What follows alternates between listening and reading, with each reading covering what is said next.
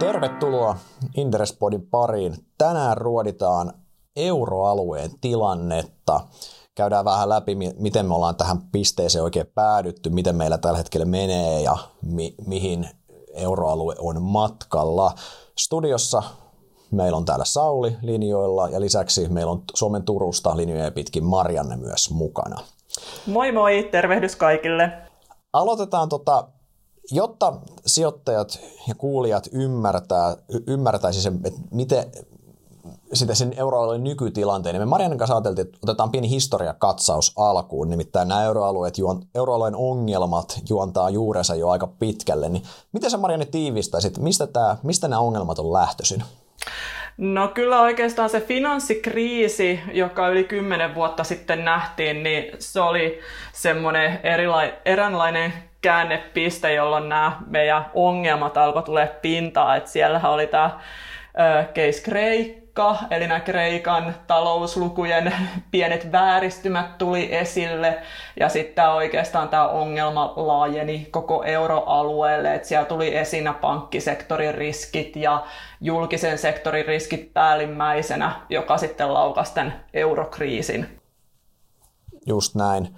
Ja sinänsä yhteisenä nivittäjänä tekijänä näille kaikillehan on eurovaluuttana. Itse asiassa sehän on se kaiken, sehän on se monessakin tapaa se ongelman keskiö, eikö niin? Juuri niin. Eli yhteinen valuutta, huomattiin, että se ei ehkä ihan täysin toimi tällä meidän omalla euroalueella, kun on niin erilaisia talouksia ja tulee just esille nämä, niin kuin miten euroalue ei ole sellainen niin kuin optimaalinen valuutta-alue, niin tuli sitten esiin niitä siihen liittyviä ongelmia. Niin, käytännössä siis, jos mietitään, niin tämmöinen niin kuin yksi valuuttakurssi kaikille on aika brutaali ratkaisu, koska se, että euroalueella esimerkiksi se valuuttakurssi, millä Italia olisi kilpailukykyinen, niin Saksa on täysin ylikilpailukykyinen, jos näin voi sanoa, ja vastaavasti taas se valuuttakurssi, mikä olisi Saksalle sopivaan Italialle aivan väärä yksinkertaisuudessaan. Joo. Ja tietyllä tavalla, no eihän siis, senhän, tähänhän olisi myös ratkaisu se, että kaikki maat olisi yhtä kilpailukykyisiä. Miksei me, miksei me kaikki olla yhtä kilpailukykyisiä? Niin, me ei olla kaikki yhtä kilpailukykyisiä sen takia, että meidän talouden rakenteissa on aikamoiset erot, niin kuin, että just jos jotain Saksaa ja Italiaa verrataan. Ja kyllähän niin kuin, siis jos optimaalista valuutta-aluetta ajatellaan, niin sen oletuksena on, että meillä olisi täysin liikkuva työvoima, no mihin euroalueella on pyritty, mutta ei se ole aivan toiminut. Meillä olisi täysin joustavat hinnat. Ja sitten lisäksi ne taloudet olisi taustoiltaan aika samanlaisia, niin kyllähän me nykytilanteessa aika kaukana sellaisesta optimaalisesta valuutta-alueesta ollaan. Kyllä, ja tota, faktahan on myös se, että kyllähän niin kuin valuutta-alue toimijakseen tarvisi verotusoikeuden, mitä E U:lla ei vielä tällä hetkellä ole ainakaan. Meillä on käytännössä prosentti budjeteista siirretään tuonne E U-budjettiin, mutta E U:lla itsellään vielä, vielä ole verotusoikeutta.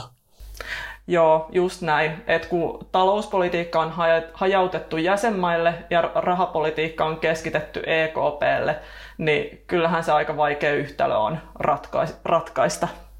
Just näin. Ja tietyllä tavalla jos mietitään, että se aikanaan kun euro on perustettu, niin nämä ongelmathan pysy pitkään itse asiassa maton alla, varmaan osittain ihan maailmantalouden erinomaisen vedon ja no Kreikan tapauksessa miksi ihan, niin kuin, ihan kirjanpitokikkailujen ja vääristelyn takia, mutta mut sitten finanssi- ja eurokriis, finanssikriisin myötä nämä ongelmat pulpahti pinnalle, eurokriisissä ne kärjistyi, eurokriisissähän niille, ketkä ei muista, oltiin itse asiassa, oli aito riski, että euroalue hajoaa, markkinahan käytännössä ilmoitti silloin, että markkina kyseenalaisti erittäin voimakkaasti Etelä-Euroopan maiden maksukykyä, oli tämä niin sanottu pigs-kriisi, eli Portugali, Italia, Irlanti, Kreikka ja Espanja, ja näiden korot ampu Ampu, ampu koiliseen ja siinä vaiheessa keskuspankki tuli apajille tai areenalle ehkä oikeampi sana, he ei varmaan todellakaan koe tulleensa millekään apajille siinä. He tuli täysin vastentahtoisesti sinne, minne heidän ei pitäisi tulla, mutta oli pakko tulla pelastaa euroalue. Tästähän tämä kuuluisa Mario Draghin Whatever It Takes on peräisin. Joo, kyllä. Vuonna kaksituhattakaksitoista Draghi tämän lausui ja sen jälkeen mullistui rahapolitiikka oikeastaan euroalueella aika täysin. Et mä itse muistan silloin, kun mä aloitin Inderesille duunit kaksituhattakymmenen ja nämä eurokriisin ekat vuodet tuli, niin silloin oikeasti jännitettiin sitä, että meneekö Kreikka konkurssiin. Ja seurattiin kauhulla niitä velkakirjakorkojen kehityksiä, että miten ne mm. niin kuin hyppäs todella rajusti. Eihän niin kuin, ketään ei ole hirveästi kiinnostanut edes korot viimeiseen parin, parin kolmeen vuoteen. Et kyllä, niin kuin, kyllä se riski on otettu pois sieltä velkakirjamarkkinalta ja E K P:han sen takana on ollut. Kyllä. Ja siis se, mikä silloin ehkä vielä, kun muistellaan vanhoja, niin mitä, mitä silloin pelättiin, mikä se eurokriisin pelko on, niin euro, tavallaan se tarkoittaisi sitä, että jos joku maa vaikka päättäisi lähteä eurosta, se on yksi, yksi polku, silloinhan mm. käytännössä se maa menisi uuteen valuuttaan, se defaulttaisi, eli jättäisi velkansa maksamatta, ja siitä seuraisi automaattinen pankkikriisi sinne maahan, ja koska Euroopan pankit on niin, niin kuin verkostoituneita toisiinsa, niin se tulisi välittömästi Euroopan laajuinen pankkikriisi, ja käytännössä meidän pankkisektori ei ole missään hirveän hyvässä kunnossa edelleenkään, se on paremmassa, missä oli eurokriisissä, mutta se on edelleen aika heiveröisessä tilassa, niin tämä on tavallaan se pahin skenaario, se pankkikriisihän on, niin kuin se on se Se on se pahin uhkakuva, mikä varmasti E K P:nkin päämajassa pitää silloin tällöin öitä valveilla ihmisiä, voisin kuvitella. Joo, kyllä se rahoitus, rahoitusvakaus oli silloin aika, aikamoisella koetuksella, mitä E K P sitten tota, yritti pelastaa, ja kyllähän se siinä aika hyvin onnistuikin, mutta kyllä siitä aika kova, kova tota, velkakin maksettu keskuspankin toimesta, kun katsoo tota, taseen kehitystä ja miten valtavat määrät velkakirjoja E K P on joutunut ottamaan sinne taseeseensa. Mm-hmm. Itse asiassa tota, mun täytyy, mä, t- tähän podin valmistellessani mä luin vanhoja talousuutisia velkakriisiajoilta ja siellä itse asiassa zoomoitiin sitä, että miten paljon maksaa Euroopan pankkisektorin pelastaminen niin kuin tästä kriisistä ja pankkien pääomittaminen. Ja siellä tuotiin tällaisia lukuja esille, että kaksituhatta kolmetuhatta miljardia euroa. Kun katsoo tätä E K P:n taseen kehitystä, niin kyllä se on ne pari kolme tuhatta miljardia euroa jo syönyt. Eli kyllä siellä on pankkisektorin pelastamisesta oma, oma maksu maksettu. Et ihan mielenkiintoinen tällainen yksityiskohta vaan tuli mieleen. Niin, olisiko tullut halvemmaksi silloin itse asiassa ottaa kaikki nämä, ottaa tämä kahden kolmen tuhannen miljardin hitti, siivota pankkisektori, korjata se ja lähteä terveemmältä pohjalta eteenpäin, kun nilkuttaa tällä zombityylillä eteenpäin käytännössä. Niinpä. Sitä, no, sitä ei kukaan voi tietää, mutta, mutta tietyllä tavalla se, mitä sitten tapahtui myös tässä, oli se, että kun E K P:hän otti markkinalta äänioikeuden pois, eli E K P tavallaan sanoi, että me päätetään, missä korot on, ja Italiat ja muut saa lainaa edelleen markkinalta käytännössä siis E K P:ltä. E K P hyppäsi tähän rooliin näin yksinkertaistettuna. Niin se asia, minkä tämä on aiheuttanut, niin tämähän on poistanut, kun tämä markkinakuri on hävinnyt. Markkinallahan siis, jos mietitään mikä on sen pääomamarkkinan tehtävä, se on allokoida pääomaa järkevästi. Niin markkina sanoi silloin, että Italialle ei kannata antaa lainaa halvalla, koska Italialla menee huonosti. Italialta pitää saada kunnon korko. Eli markkina patisti Italiaa korjaamaan ongelmansa yksinkertaistettuna. No, miten kävi, kun E K P painoi korot nollaan ja sanoi Italialle, että tuossa on rahaa, annas mennä. Ja niin, sulla ei ole enää insentiiviä korjata niitä. Ne on poliittisia päätöksiä, mitkä yleensä pitää tehdä pakon edessä. Ja lopputulos on ollut se, että nämä rakenteelliset uudistukset, minkä perään, miksi silloin alkuaikana keskuspankki Draghi niin kuin suunnilleen aneli poliitikoja, että tehkää näitä uudistuksia, kun he pelaa teille nyt niin kuin tyhjää maalia. Nyt teidän pitää hoitaa oma tonttinne. Poliitikot on viisi vee sanonut näistä. Rakenteellisia uudistuksia on tehty todella vähän euroalueella, eikö niin? Joo, on. Et mä luin tuossa just tota I M F-raporttia näistä euroalueen rakenteellisista uudistuksista, niin siitä kävi ilmi, että itse asiassa eniten näitä rakenteellisia uudistuksia tehtiin ennen, tai eri jäsenmaat teki ennen euron liittymistä. Ja sen jälkeen ne, se rakenteellisten uudistusten määrä niin kuin on jäänyt selkeästi näistä tavoitteista. Eli kyllä siellä aika laiskoiksi on poliitikot ryhtynyt, ja totta kai kun tällaisia epämiel- ehkä lyhyellä aikavälillä epämiellyttäviä taloustoimia ei haluta tehdä, kun ajatellaan vaan niin kuin sitä seuraavaa vaalikautta, niin se on ehkä niin kuin, kun tämä pitkäjänteisyys jää pois, niin siitä saa sitten talous kärsiä pitkällä tähtäimellä. Se on just näin. Mulla on semmoinen, no, kun markkinaakin itsekin nyt jonkin, joku sen vuoden tässä, tässä seurannut, niin mulla on tullut semmoinen oma en nyt voi sanoa teoriaa, mutta jotain sinne päin. Eli mä tavallaan, kun mä mietin, että miten nämä asiat aina ratkaistaan, niin yleensä voittaa poliittisesti helpoin ratkaisu. Se on melke, se, se melkein aina. Se ei todellakaan ole fiksuin ratkaisu, mutta se poliittisesti helpoin, koska edelleen poliitikkojen vaalikausi on eri pituinen, se, on, se ei ole synkronissa sen talouden kannalta optimaalisten ratkaisujen kanssa. Eli esimerkkinä se, että tehdäänkö kipeitä rakenneuudistuksia, millä talous kasvaisi pidemmällä aikavälillä paremmin, saataisiin hyvinvointia luotua enemmän, mutta siinä pitää ottaa se kipeä sopeutus väliin, mikä todennäköisesti maksaa ääniä. Hmm. Vai otetaanko velkaa Niit, meidän, meidän niin kuin, niiden piikkiin, kenellä ei ole äänioikeutta, eli tulevien sukupolvien, ja eletään, eletään ajatuksella, että huominen on huominen, niin sanotusti. Niin poliitikot valitsee jälkimmäisiä. By the way, meidän ei tarvitse katsoa yhtään pidemmälle kuin Arkadianmäelle tai omaan napaan tässä. Meillä on Suomi on malliesimerkki näistä ongelmista. yhdeksänkymmentäluvun lamassa Suomessa tehtiin rakenteellisia uudistuksia, vähän se mihin viittasin, että miksi niitä tehtiin. Ei ollut rahaa. Siitähän on siis Esko Ahon kirjassakin käyty läpi, että siellä on oikeasti niin kuin oltu, oltu Japanissa oikeasti kirjaimellisesti hattukourassa niin kuin kerjäämässä rahaa. Ja jos ei sitä saada, niin mietitään, että miten voidaan maksaa eläkkeet ja muut. Ei ollut vaihtoehtoja. Nyt on se E K P:n taikaprintteri vaihtoehto ja kappas, se, se käytetään. Eikö niin? Joo, kyllä.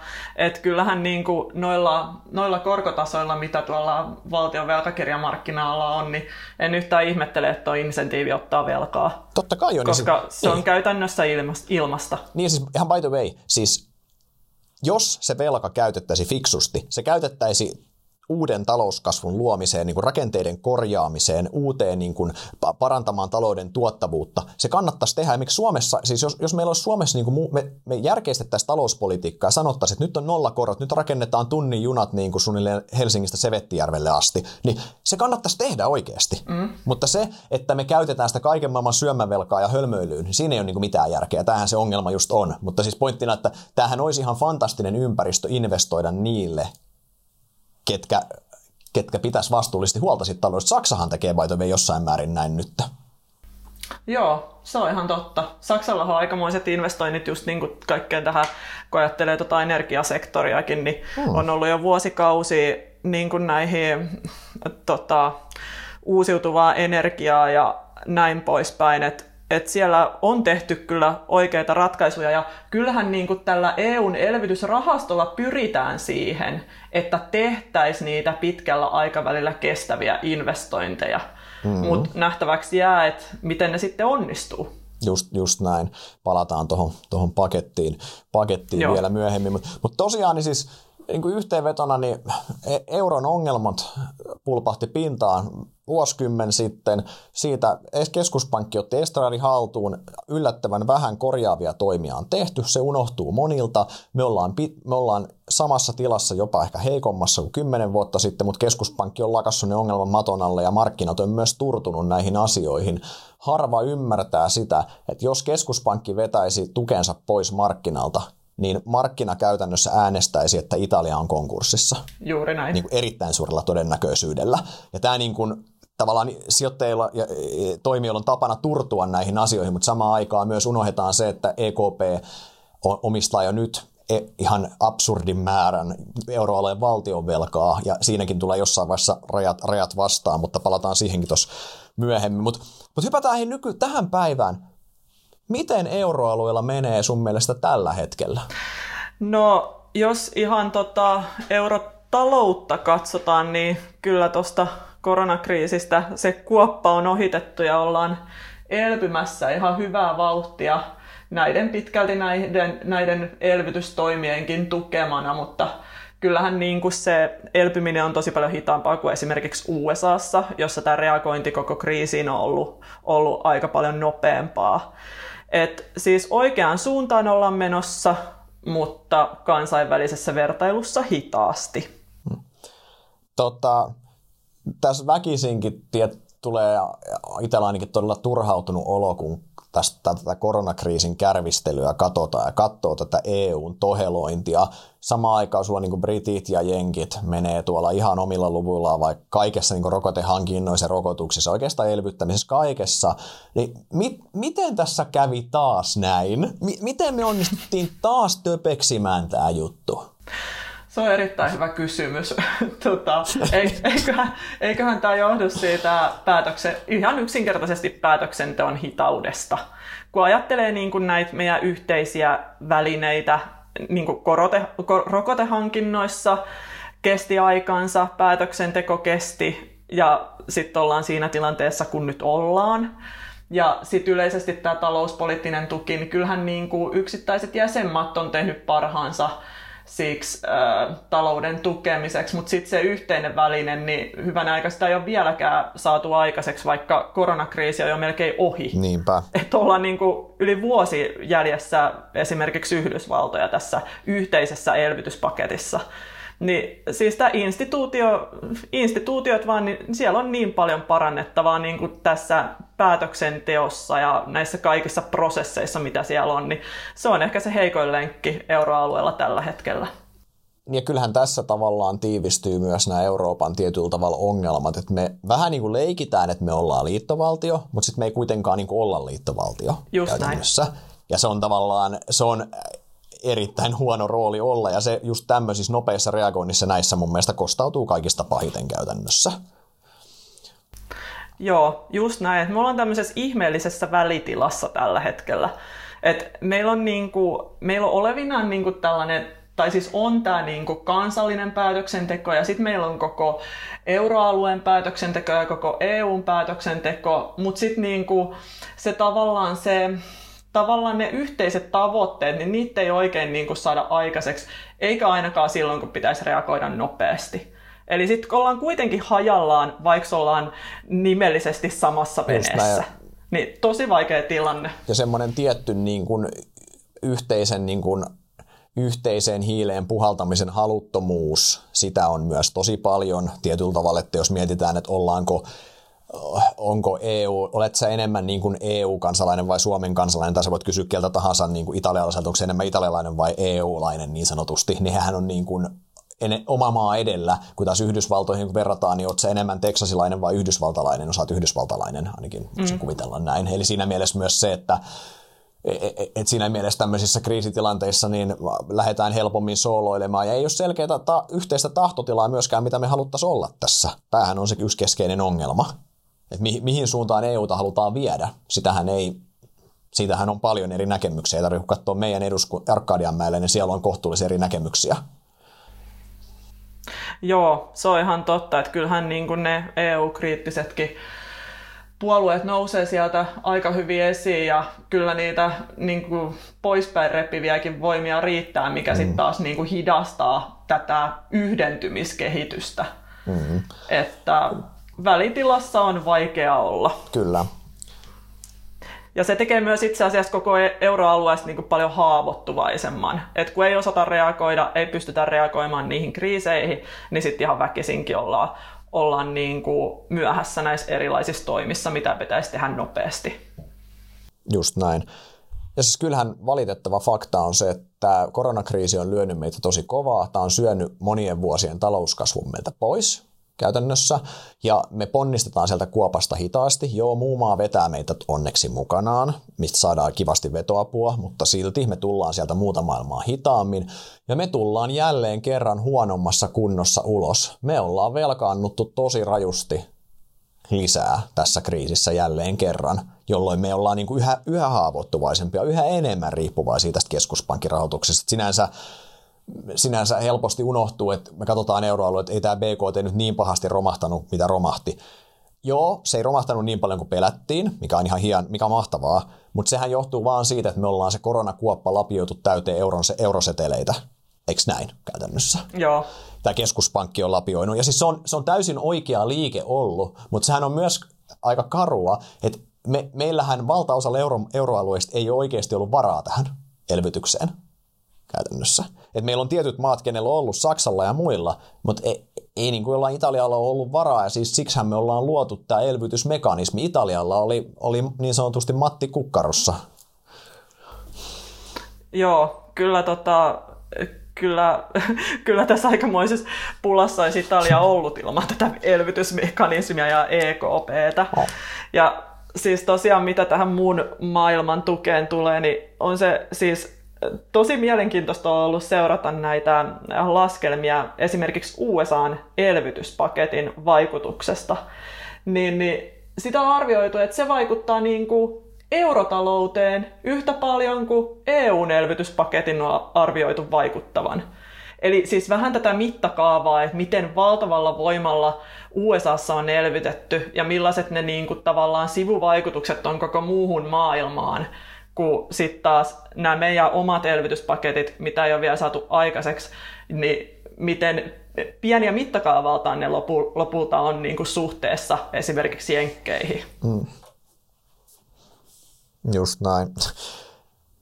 Tota, voitaisiin hypätä tuohon keskuspankkien maailmaan. Se on selvää, että me ei nykyään voida puhua enää euroalueesta ilman, että käsitellään keskuspankkeja. Käytännössä, niin kuin puhuttiin tuossa, keskuspankit on ottanut, tai keskuspankki on ottanut estradin haltuun silloin eurokriisin jälkeen. Nyt koronakriisissähän me otettiin, me hypättiin täysin uuteen malliin, kun me käytännössä siirryttiin siihen, että keskuspankki suoraan rahoittaa valtioita. Okei, ei nyt, no käytännössä me hypättiin siihen, vaikka nyt tätä ei niin kuin myönnetäkään ääneen, niin näinhän se on käytännössä. Joo. Ja keskuspankin riippumattomuus on ihan aidosti koetuksella, koska keskuspankki valjastettiin rahoittamaan tätä kaikkea. Kyllä. Näinhän voisi sanoa. Joo. Tot, ja tämähän on siinä mielessä, mä oon kutsunut itse tätä nimellä Pandoran lipas, nimittäin me ollaan niin kuin ta- tavallaan vähän mutkia suoriksi vetää, me ollaan annettu sen keskuspankin taikaprinterin avaimet poliitikoille. Ja nyt oikeastaan mun kysymys on sulle se, että miten ihmeessä me saadaan poliitikot ikinä luovuttamaan ne taikaprinterin avaimet takaisin? Sen mä, koska sen mä voin sanoa, että se taikaprinteri on poliittisesti kaikista helpoin ratkaisu kaikkiin maailman ongelmiin käytännössä. Joo, vaikeata, vaikeahan niitä avaimia on takaisin saada sinne Frankfurtin torniin. Että, siis tämä on, just niin kuin, tämä, tämä on tämmöinen kehä. Keskuspankki pitää Ää, korot matalalla, ostaa velkakirjoja, jolloin politiikoilla on intensi- insentiivi tehdä sellaista niin kuin lyhytkatseista talouspolitiikkaa, jolloin, mikä johtaa siihen, että velkatasot kasvaa, jolloin keskuspankille ei ole muuta vaihtoehtoa kuin lisätä velkakirjaostoja ja pitää korot matalana. Just näin. Eli siis tämä on tämä pallottelua edestakas mm. ja siis hyvin vaikea tästä tilanteesta on päästä pois, että E K P pystyisi vähentämään näitä velkakirjaostoja ja saati lopettamaan ne. Mm. Ja siis tässähän kaiken keskiössä on tietyllä tavalla tämmöinen moraalikato myös, että onhan tämä siis, kyllähän niin kuin, jos mietitään aikanaan niin se, semmoista surullista paperia kuin Maastrichtin sopimusta, missä oli tota aikanaan, että velkatasot ei saa ylittää kuusikymmentä prosenttia, niin kyllä, niin kuin, kyllä tämän sopimuksen laatijat niin kuin kääntyy, kääntyy varmaan haudassaan, kun näkisi tämän nykymenon. Et siis se kuusikymmentä, et mikä, mitä on tapahtunut taas vähän yksinkertaistettuna, niin Italia on viisi veisannut tästä, Italia on painellut velkaa sata, luokkaa sata neljäkymmentä prosenttia B K T, tai sä voit korjata oikean luvun kohtaa, kun pääset ääneen. Ja sitten kun Italia huomaa, että hei, me, meillä on lii, nyt on liikaa velkaa, me ei mennä saada sitä mistään, niin mitä me E U:ssa tehdään? Me annetaan Italialle suoraan rahaa. Sen sijaan, että me patistettaisiin ja pakotettaisiin Italia uudistumaan ja korjaamaan ongelmansa, niin me annetaan niille rahaa ennäs palkintona siitä, että heillä, he on hoitanut taloutensa niin surkeasti niin kuin jo ikuisuuden. Ja ne maksajat on ne maat, ketkä on yrittänyt pitää talouskuria. Ja tämähän on, niin kuin, tämä on niin kuin kaikkein oikeastaan rumiin muoto moraalikadosta, mitä mä niin kuin voin keksiä. Niin, tämä on tämmöinen vähän niin kuin poliittinen moraalikato. Niin. Ja, mm. ja siis joo, mä, mä, y, mä ymmärrän. Siis tämä koronakriisi on ns. ainutkertainen kriisi. Ja koronakriisissä siis tämmöinen massiivinen yhteinen elvyttäminen on ollut. Mulla ei siis sitä vastaan ole mitään. Se on mun mielestä tehty täysin oikein. Tämä, olisi, tämä koko meidän talousjärjestelmä olisi romahtanut luultavasti, jos me oltaisiin tehty tämmöistä aggressiivista elvytystä. Ja pandemia toivottavasti ei tule seuraavaan sataan vuoteen uudestaan, eli se oli perusteltua. Mm. Mutta kyllä mä henkkoht vaan pelkään, että tää on kaikkea muuta kuin kertaluontoinen paketti. Oikeesti. Joo, siis kyllähän sitä jo niin kuin talousmediassa puhutaan ja ihan nämä päätöksentekijätkin, Ranskan presidenttiä ja Mario Draghi, joka on Italian valtiovarainministeri, niin heitä myöten on sitä mieltä, että tämä täytyy saada pysyväksi, tämä elvytys, elvytysmekanismi.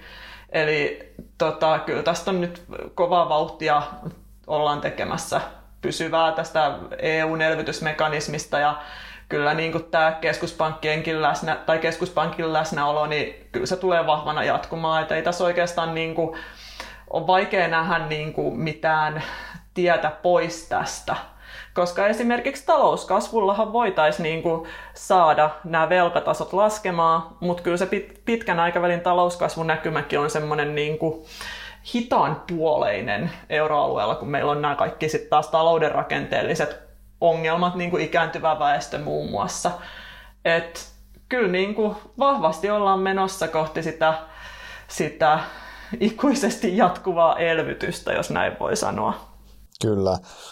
Hypätään kohta tuohon pitkän aikavälin näkymään. Mm. Yritetään sitten piirtää vähän eri skenaariot, että miltä tämä kaikki voisi näyttää ja, nä- näyttää. ja jos sieltä löytyisi jotain positiivisiakin polkuja, aina on hyvä miettiä myös optimistisesti, vaikka ollaankin, vaikka ollaankin tota, aika negatiivisessa tunnelmissa tässä.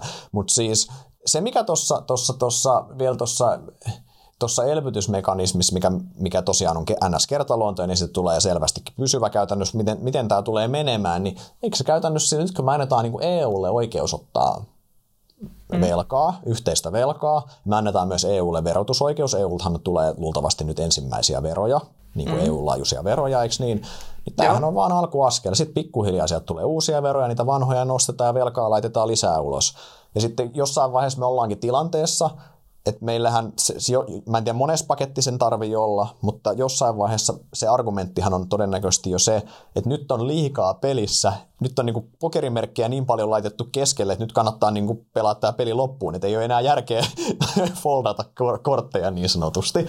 Ja näinhän se, siis tälle ainakin näin me niinku omassa päässä kuvittelen, että tämä tulee menemään. Joo, kyllä, ja kyllä nyt ollaan aika pitkällä siinä pelissä, että, että ei tässä kannata enää pakittamaan lähteä, että se on ihan totta. Kyllä tämä elvytyspaketti oli aika ratkaiseva askel sitä kohti yhdentyvää, oh. yhdentyvää euroaluetta ja E U:ta ja sitten kohti liittovaltiota.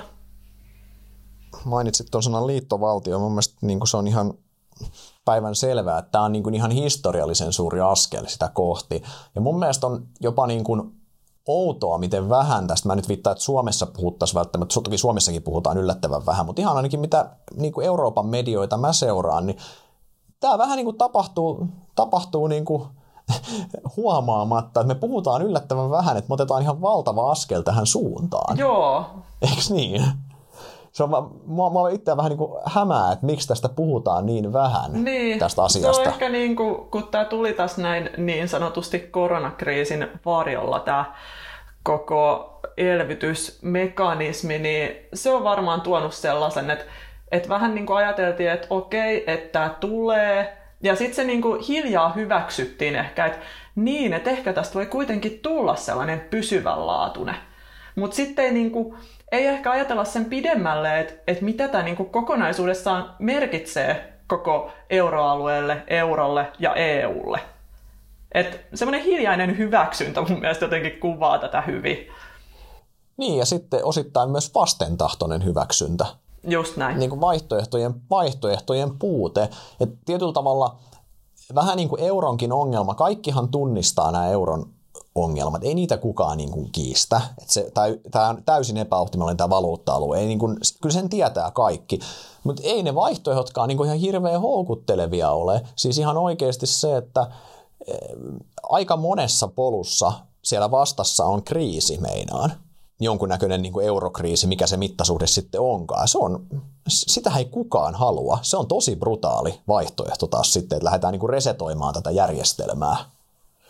Joo, se on ihan totta, että kyllä siellä niin, kuin, siis niin suuret panokset on pelissä, että ei haluta lähteä katsoa sitä ns. Mustaa Pekkaa sieltä pelistä ja niin kuin, mm. miettiä sitä, että mitä tapahtuu, jos niin kuin, me ei lähettäisi tähän yhdentymisen suuntaan, vaan lähettäisi sinne niin kuin, äh, pirstaloitumisen suuntaan.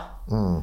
Et sen takia varmaan just tässä on tämä vastentahtoinen hyväksyntä tullut, mutta tosiaan siis hämmästyttävän vähän niin kuin, sä mainitsit niin kuin ihan yleisesti nämä suuret eurooppalaismediat, mutta etenkin Suomessa niin tästä on jotenkin se keskustelu, niin sitä ei ole käytännössä ollut, koska on ollut niin kuin nämä kriitikot ja sitten niin kuin, se ei ole tavallaan niin kuin edennyt se keskustelu mitenkään analyyttisesti, vaan on ollut vaan silleen, että E U on joko hyvä tai paha, eikä mitään sieltä väliltä, eikä niin kuin olla ihan ehkä hirveän pitkälti mietitty sitä, että mitkä ne aidot vaihtoehdot on tässä niin kuin kehityksessä.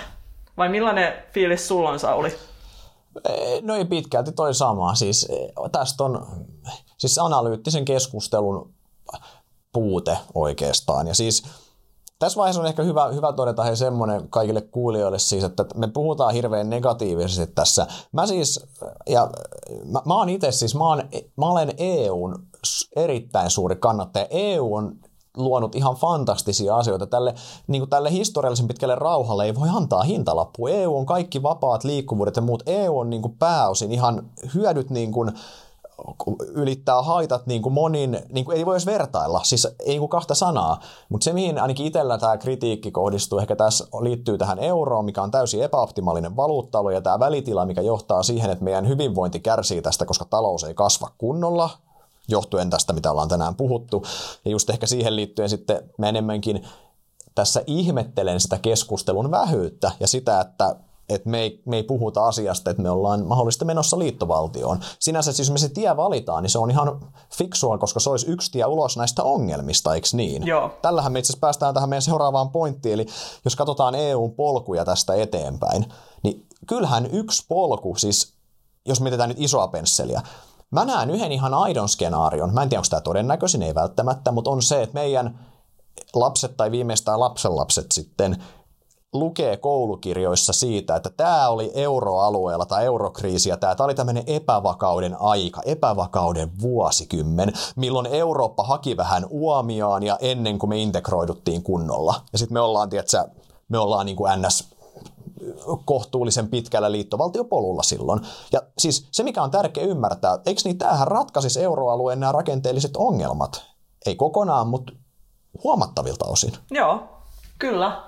Siis kyllä, kyllä niin kuin tota, mäkin olen sitä mieltä, että, että siis kyllähän E U ja euro on tuonut paljon hyvää meille.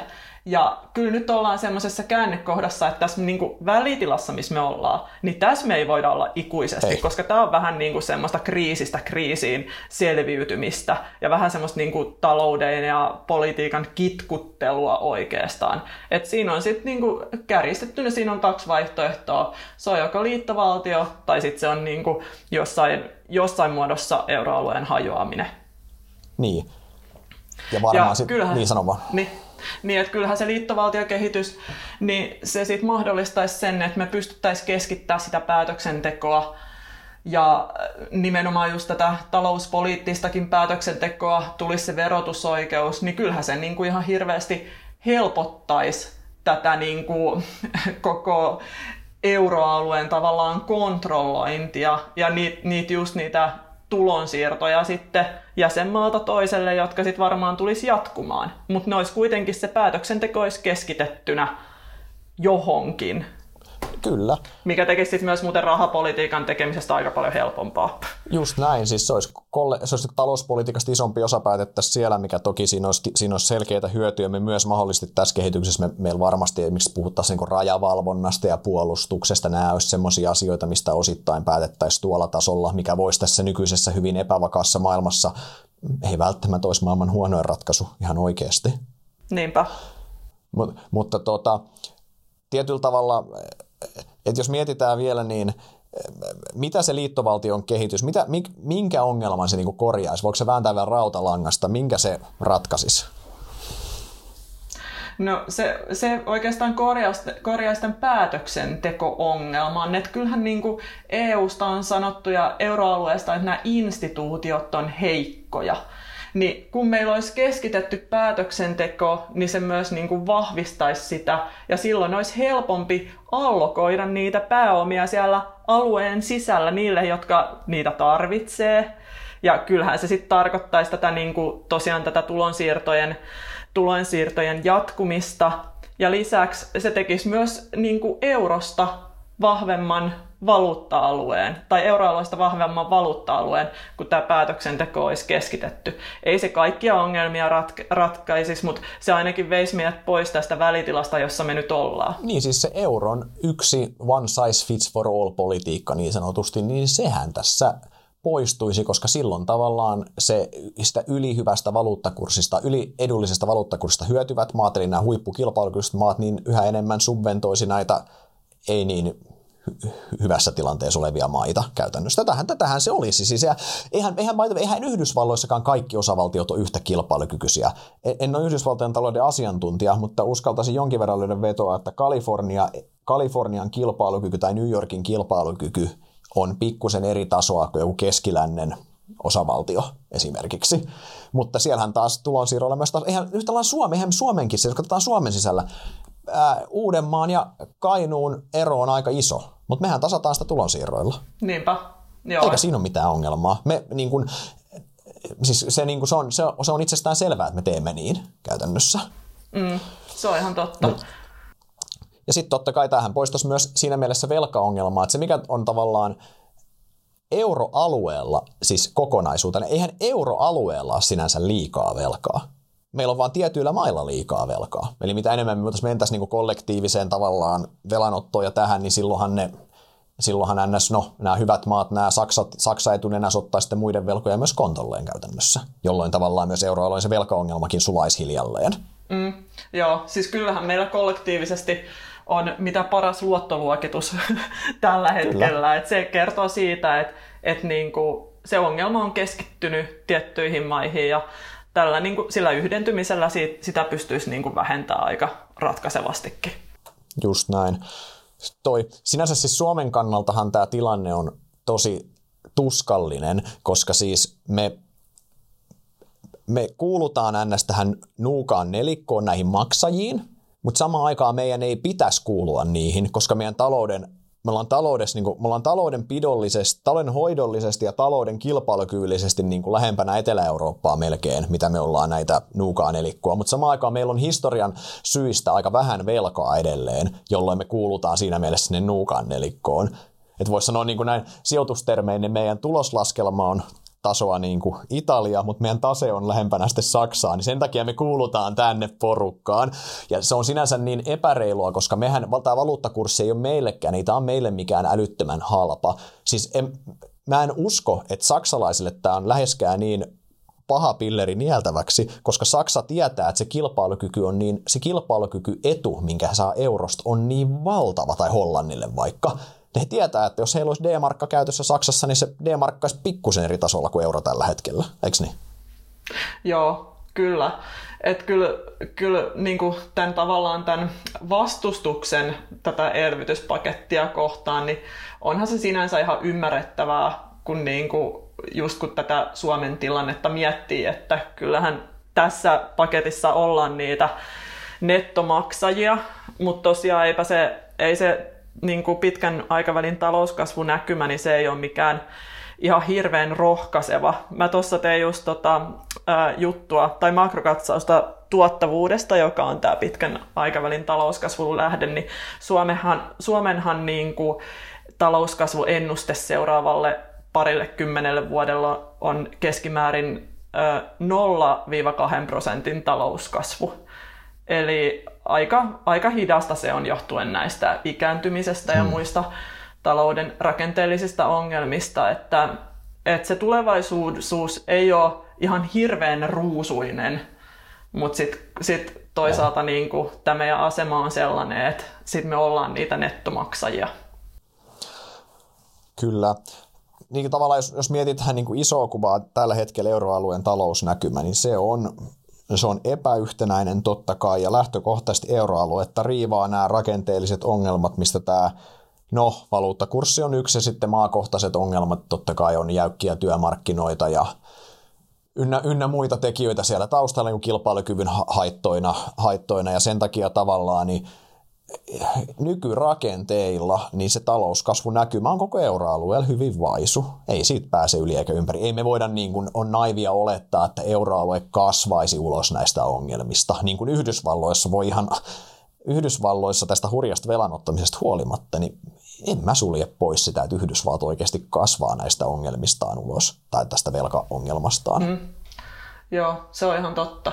Että kyllä nyt, niin. Niin, nyt ka- kaivattaisiin semmoinen ihan todellinen tuottavuusloikka tänne talouteen tavalla tai toisella, niin siitä voitaisiin ottaa vähän kirkkaampi, kirkkaampi katsanto tuohon talouskasvuun pitkällä aikavälillä, mutta sellaisia ei ole ainakaan vielä nähty.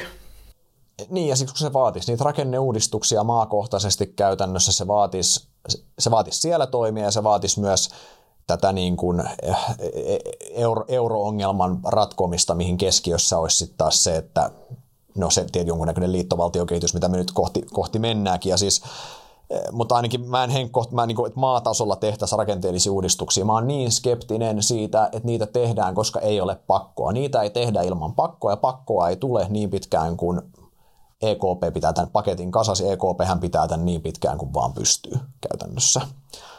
Et siinä mielessä mä, miten mä ajattelen, niin kuin mikä mun mielestä todennäköisin skenaario on, niin tämä on aika samannäköistä, mitä tämä on ollut vikan kymmenen vuotta. Me mennään keskuspankin käsiohjauksessa, hitaasti niin kuin luisutaan kohti asteittaista liittovaltiota, aina kriiseissä tehdään pieni vähän isompi askel sinne liittovaltioon, koska pakko. Mm. Ei ole muuta vaihtoehtoa. Ja tal- talous pikkuhiljaa, niin kuin talous kasvaa nihkeästi ja nämä samat ongelmat ns. Riivaa meitä siinä mielessä.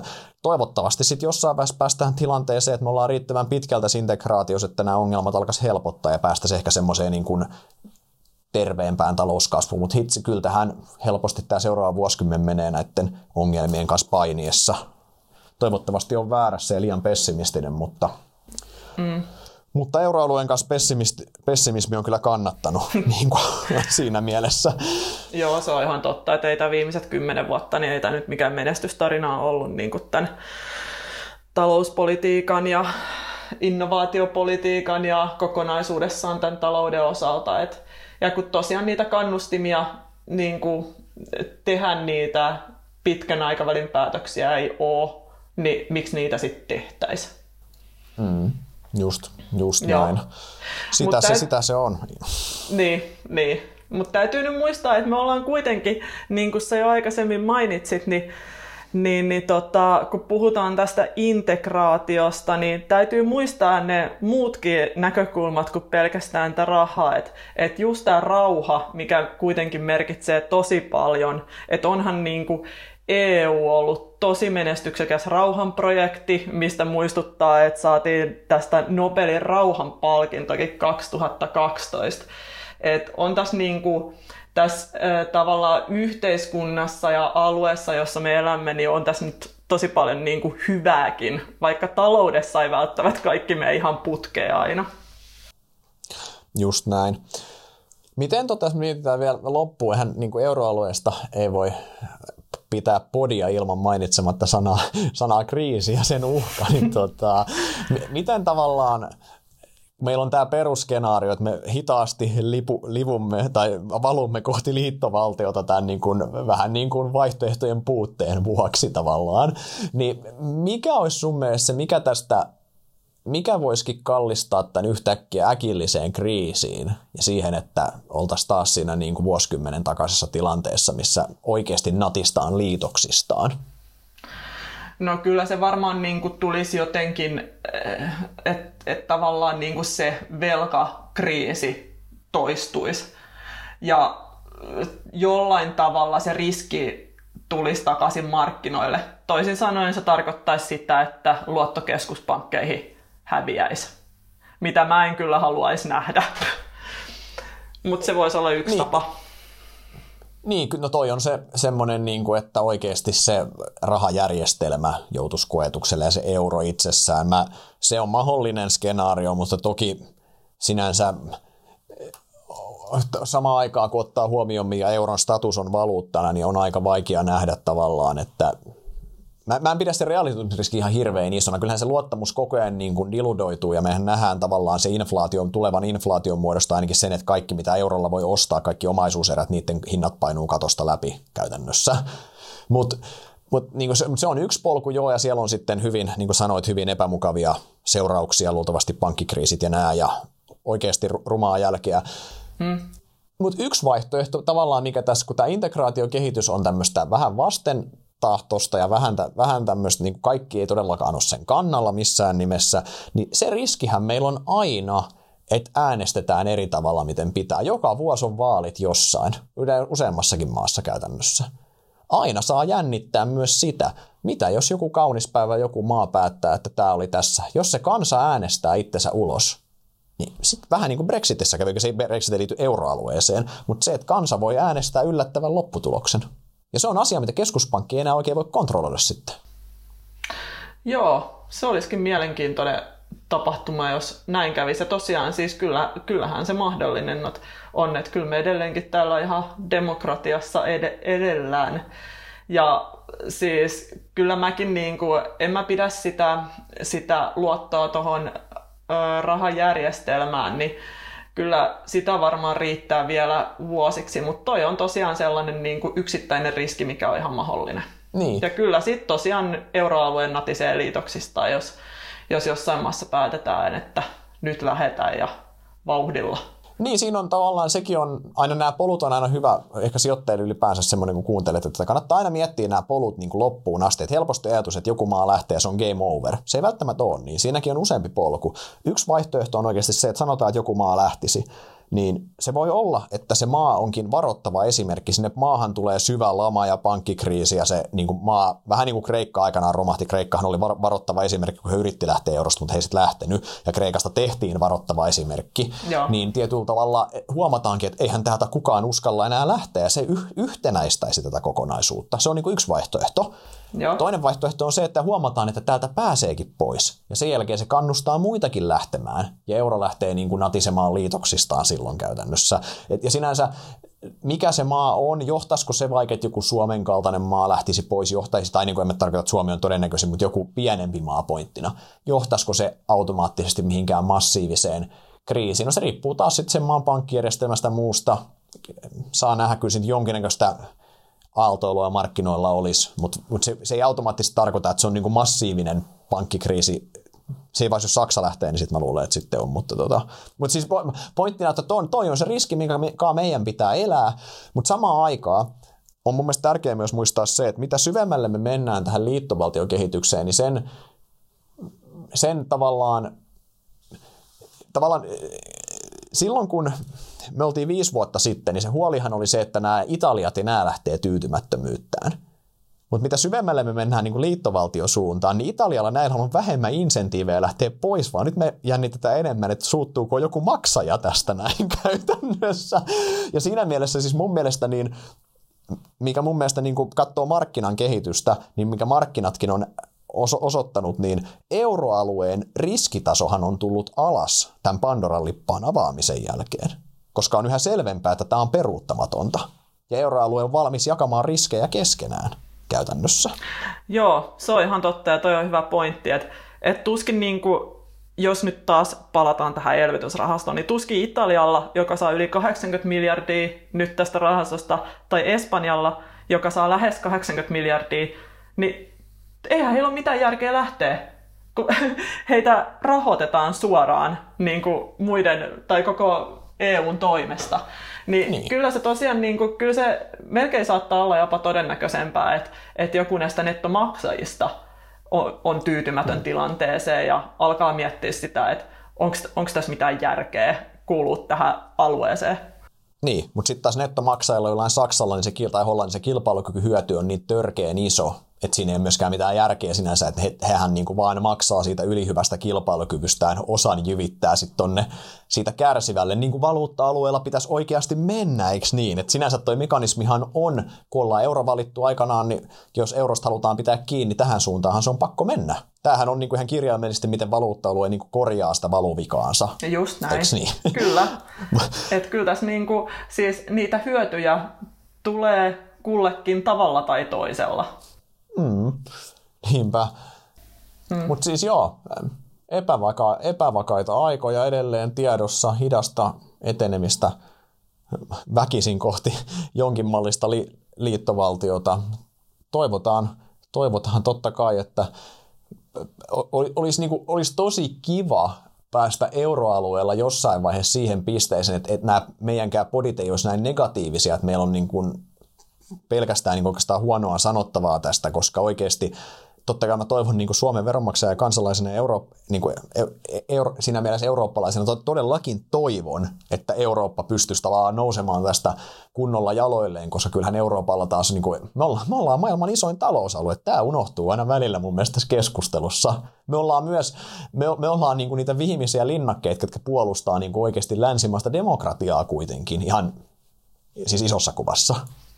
Joo, se on ihan totta. Ja kyllä tässä nyt täytyy aina olla vähän toiveikas, että kyllä täältä, kyllä täältä vielä noustaan ja tullaan entistä kilpailukykyisemmiksi ja yhtenäisemmiksi ja, ja näin poispäin. Että täytyy aina pieni toiveikkuus säilyttää. Et ehkä, ne men, ehkä me mennään sinne oikeaan suuntaan lopuimeksi näiden kaikkien kriisien kautta pikkuhiljaa.